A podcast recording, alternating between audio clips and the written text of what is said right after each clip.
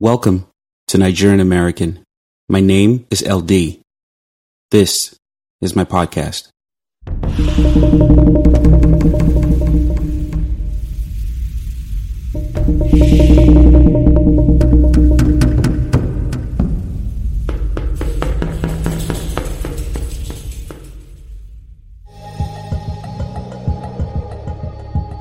In the last episode, I explained medical and birth tourism and told two stories of childbirth one about my sister Lara and the birth of her daughter in Nigeria, and another about my daughter Temi and her birth in the UK. If you haven't listened to that episode, I suggest you do, as it sets the stage for this one. To summarize that episode, I talk about the risks of something as simple as having a baby in underdeveloped countries that sometimes have inadequate medical infrastructure, and why most people from such countries who have the option choose to have their babies abroad. In this episode, I want to tell you a third story. This is a story about another one of my sisters. Her name is Lola. Lola, just like my sister Lara, my brother Jide, and I, all got married within the span of a year. If you understand how expensive Nigerian weddings are, you'll pity my dad. I can't even imagine how much those events set him back. You know what? I should probably do a podcast about Nigerian weddings in the future. That should be an interesting one especially for non Nigerians. Anyway, another interesting coincidence is that all my siblings and I that got married within that year each had our first child almost back to back, also within a year. It started with Lara, and then us, and then Lola, and then Jide. We all witnessed Lara and Mina's near death experience, and we were all troubled by it, but I must have been the most paranoid, insisting that we go abroad. But like I mentioned in the previous episode, very healthy babies are born in Nigeria, and in most underdeveloped countries for that matter, so it's not crazy to have your babies at home. I just happened to have the convenience, and I considered it of extreme urgency at the time to go abroad.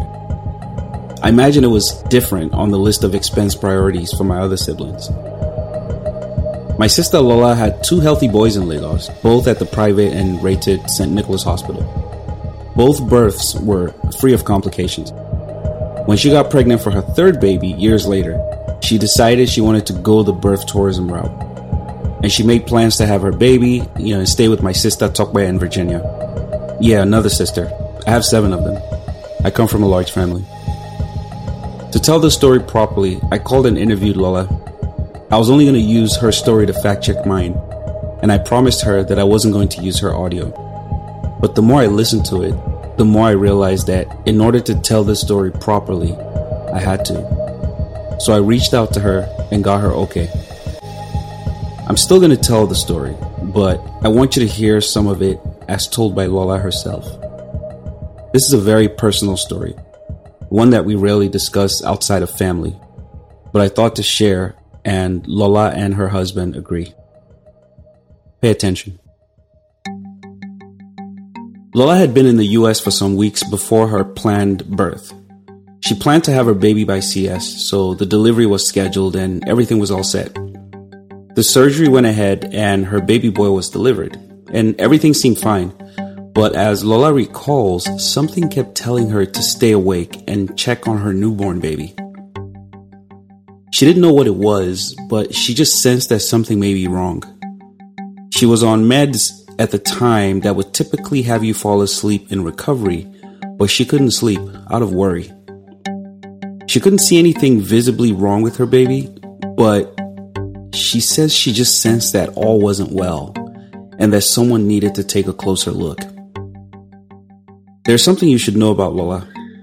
She's the hypochondriac of our family. She's usually preoccupied with health and wellness. She grew up having lots of allergies and had to watch a lot of what she ate, drank, and general hygiene around her. She had also developed a reputation among us siblings of being too finicky about health related stuff and maybe even be seen to self diagnose or sometimes exaggerate or be just overly critical. Lola knows damn near every illness that exists by the scientific name. That's how much attention to detail she has when it comes to health issues. We poke fun at her about it all the time. Oftentimes, she's accurate in her assessments, but a lot of times, most of us conclude that she's just being the hypochondriac we've come to accept her to be. Some urgent stuff came up at home, and Lola's husband was unable to leave Lagos as planned, so he was not going to be around for the delivery. He would arrive a few days later. My sister Tope, who Lola was staying with, was present at the surgery, while my mom watched the kids at home. After Lola was wheeled into the recovery ward with her baby, she started sensing that something may be wrong, but Tope must have thought, okay, here we go again. And Tope repeatedly told her that everything was fine, but Lola wouldn't relent. So she decided to call the attention of the neonatologist to re examine the baby, just to help put Lola's mind at ease. The neonatologist checked on him again, so did the pediatrician. Both of them concluded that her baby boy was in perfect health. He didn't need any further examination, and that Lola should just relax and get some rest. The pediatrician who examined Lola's baby had 33 years of experience. He even suggested that the baby didn't need the second or third day checkups because, in his words, this is a perfect baby.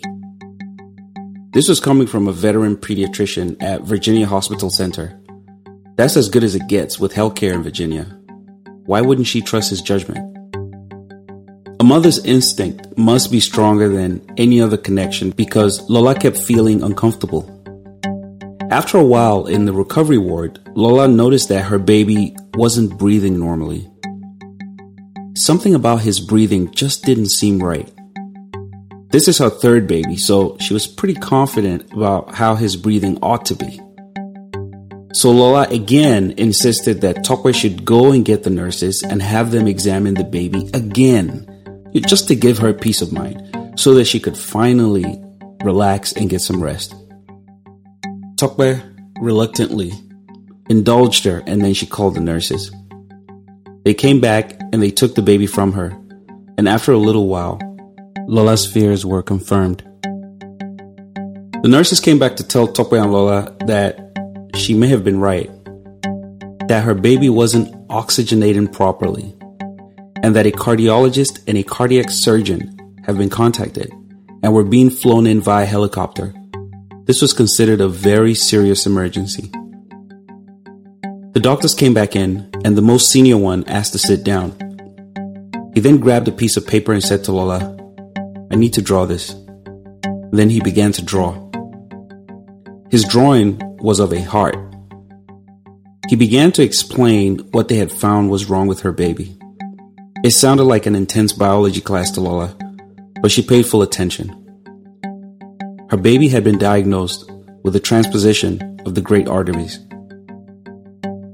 Transposition of the great arteries is a serious but rare heart defect present at birth in which the two main arteries leaving the heart are reversed or transposed. This condition changes the way blood circulates through the body, leaving a shortage of oxygen in the blood that is flowing from the heart to the rest of the body.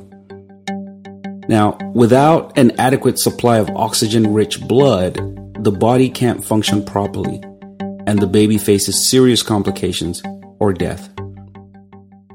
It is usually detected either prenatally or, as it was in Lola's case, within the first hours of life. Corrective surgery soon after birth is the usual treatment for transposition of the great arteries. It can be an alarming discovery, but with surgery, the outlook is usually promising. Later that night, they came back to tell Lola that her baby was being flown out in a life support air ambulance to a level 4 neonatal intensive care unit. The facility they were in, Virginia Hospital Center, only had a level 3 neonatal intensive care unit, and they couldn't handle this level of complication. They flew him out that night to one of the top facilities in the US for complicated neonatal care, the level 4 neonatal intensive care unit of Inova Hospital for Children. Lola was so anxious that after completing the paperwork that allows him to fly the baby, she insisted on leaving Virginia Hospital Center to go and be with her baby. This was barely 12 hours after her surgery. Her anxiety must have seriously raised her adrenaline levels, allowing her to leave the hospital. She was in pain, but her pain couldn't compare to her anxiety. She just wanted to be with her son. On the fifth day of his life, the surgery to correct his congenital transposition of the great arteries took place. It's usually a seven to eight hour surgery during which the functions of the heart and lungs are bypassed through a special machine. The surgery to correct the heart was successful, but for some odd reason, his lungs collapsed and wouldn't return to normal function. So they placed him on the ECMO machine. The ECMO machine is similar to the heart lung bypass machine used in open heart surgery. It pumps and oxygenates a patient's blood outside of the body, allowing the heart and the lungs to rest. This was the only way to keep him alive, since his lungs had collapsed. Then came all the experts from everywhere, trying everything they possibly could to save him.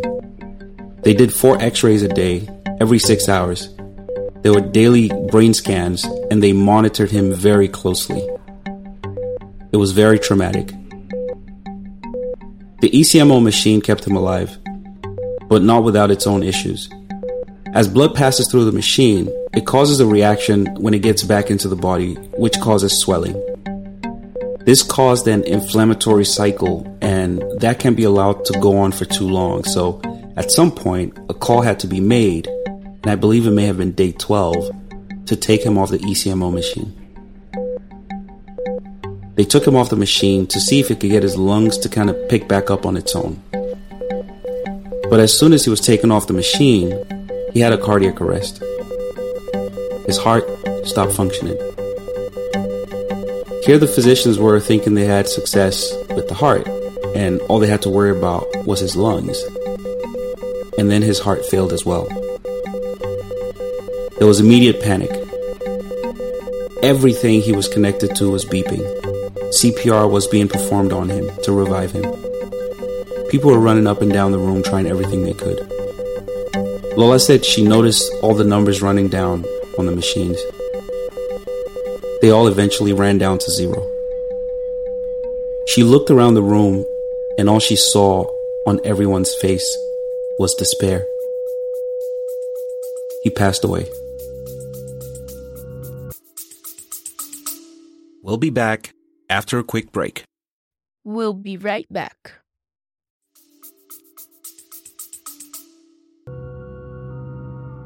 As you can probably already imagine, this was devastating.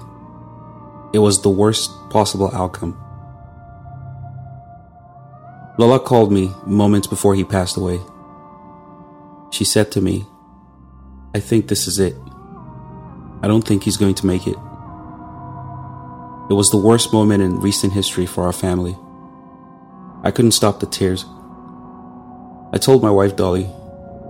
She couldn't stop crying.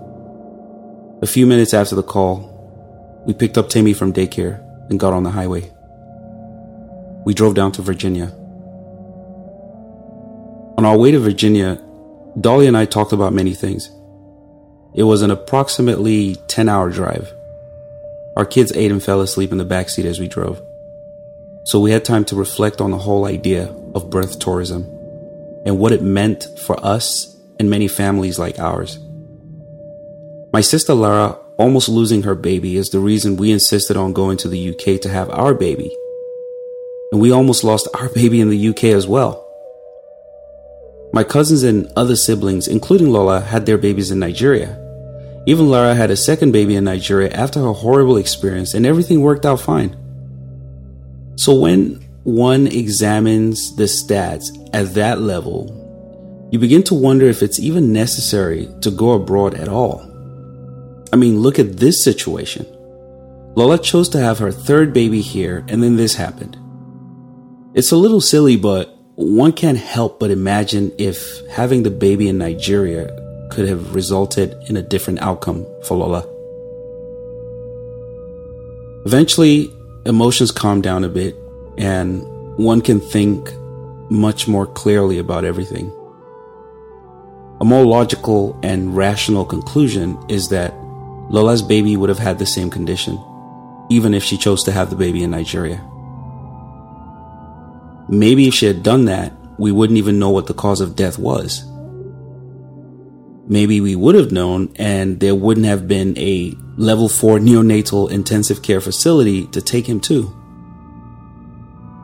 it, it would have been or could have been blamed on something else. Sometimes mothers could even feel like it was something they did wrong that caused the death of their child. Imagine living with that, not really knowing what happened and why. And then you begin to appreciate the fact that even though he didn't make it, the choice to have the baby in Virginia gave she and her husband the confidence that everything possible was done in an attempt to save the life of their baby. This is why birth tourism is still a reasonable option for those who can afford it. Knowing that you've given your loved ones the best chance at success, that's what it's all about. Lola and her husband were tested as part of the root cause analysis. Everything came back normal. It wasn't anything she did wrong or didn't do that caused the transposition of his arteries. It can only be qualified as a random act of God. At least she and her husband are confident about that much.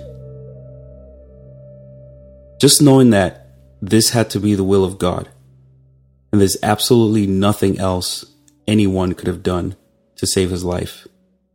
That's all one needs sometimes. Which brings me to something else. How strong Lola and her husband were through it all. When we arrived in Virginia, I had to be really strong. Not just for Lola and her husband, but for my other sister Tope and my mom, who witnessed everything firsthand. It wasn't easy.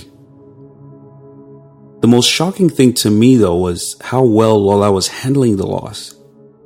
She kept a smile for the most part and engaged in light, fun conversation. I thought it would be a good idea to spend time outdoors with the entire family, so we planned a few fun activities. On one of the days, we drove up to DC, did some sightseeing of the capital, and visited the National Zoo with all of the kids. On other days, we went out to eat lunch or dinner as a group. I mean, we had planned to do all of that anyway, but not without Lola and her husband's newborn. We tried as much as possible to make good memories of the time. I believe we did. I bet I have some pictures from that time on my Instagram page. It was September 2014. I've never seen that much strength displayed by anyone in the wake of such a tragedy. Lola was exceptionally strong. At some point, I imagine that she may have still been in shock and wasn't quite fully aware of what just happened, and that she would eventually break down, but she didn't. At least not in the five days we spent in Virginia. She only cried once, and it was at the funeral, and it was brief. It was the moment when she realized we were leaving him behind the moment she realized he was not coming home with us. I can never forget how strong she ended up being for all of us. I remember folks only crying when they were alone. No one dared to cry in front of Lola, for fear of her breaking down as well. When I interviewed Lola a few days before this recording, I asked her to tell me the story so that I could ensure that I told it accurately. I'm going to play you some excerpts of that interview. You know, and they had done the checks, and I still kept feeling this strong, very strong instinct. I couldn't sleep. And then I told Tissa, I said, okay, you know what? Let's just give this baby to the nurses. Let them just go and check for the sake of checking, just to do their normal routine checks. And then we'll feed the baby, and then maybe I can get some rest after I hear that, okay, everything is fine. And then they went, and that was the last time I held him.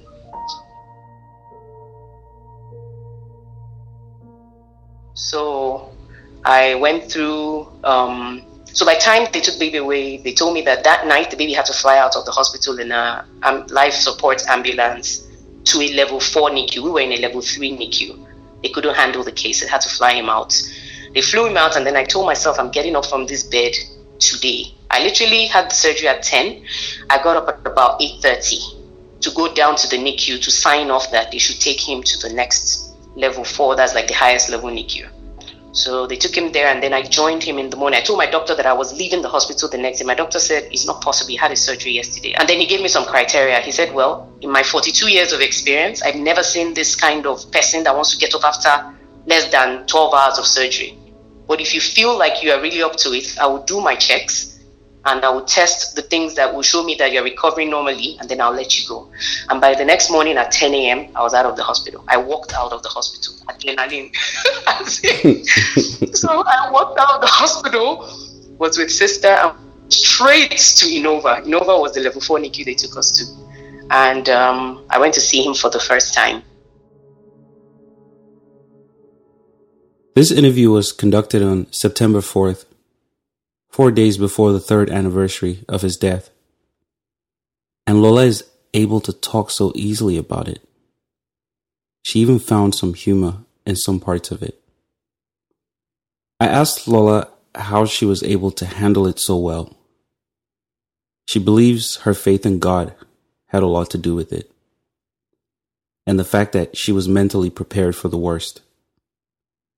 I imagine that the closure she was able to get knowing that she and her husband did their best at the time also helped. Yeah. And another thing, another angle to it is the support from family. Sister was right. an angel. Angel. Like, if without her, I don't know that I would have coped. The support was fantastic. You know, food, you know, just talking, just hugging, just, she was just there perfectly at the right time when I needed you know her to be. There was also the angle of how do you deal with the siblings and how do you tell them what has happened? How do you you know? Yeah. there was so many so many angles to it but yeah. uh, and that was pretty much the experience. A few days before the release of this episode Lola sent me a link to a song. She told me how she listened to it whenever she thought about him the words resonate so much, she said. She wanted me to include it in this episode. The song is titled So Soon by an artist named Maher Zain.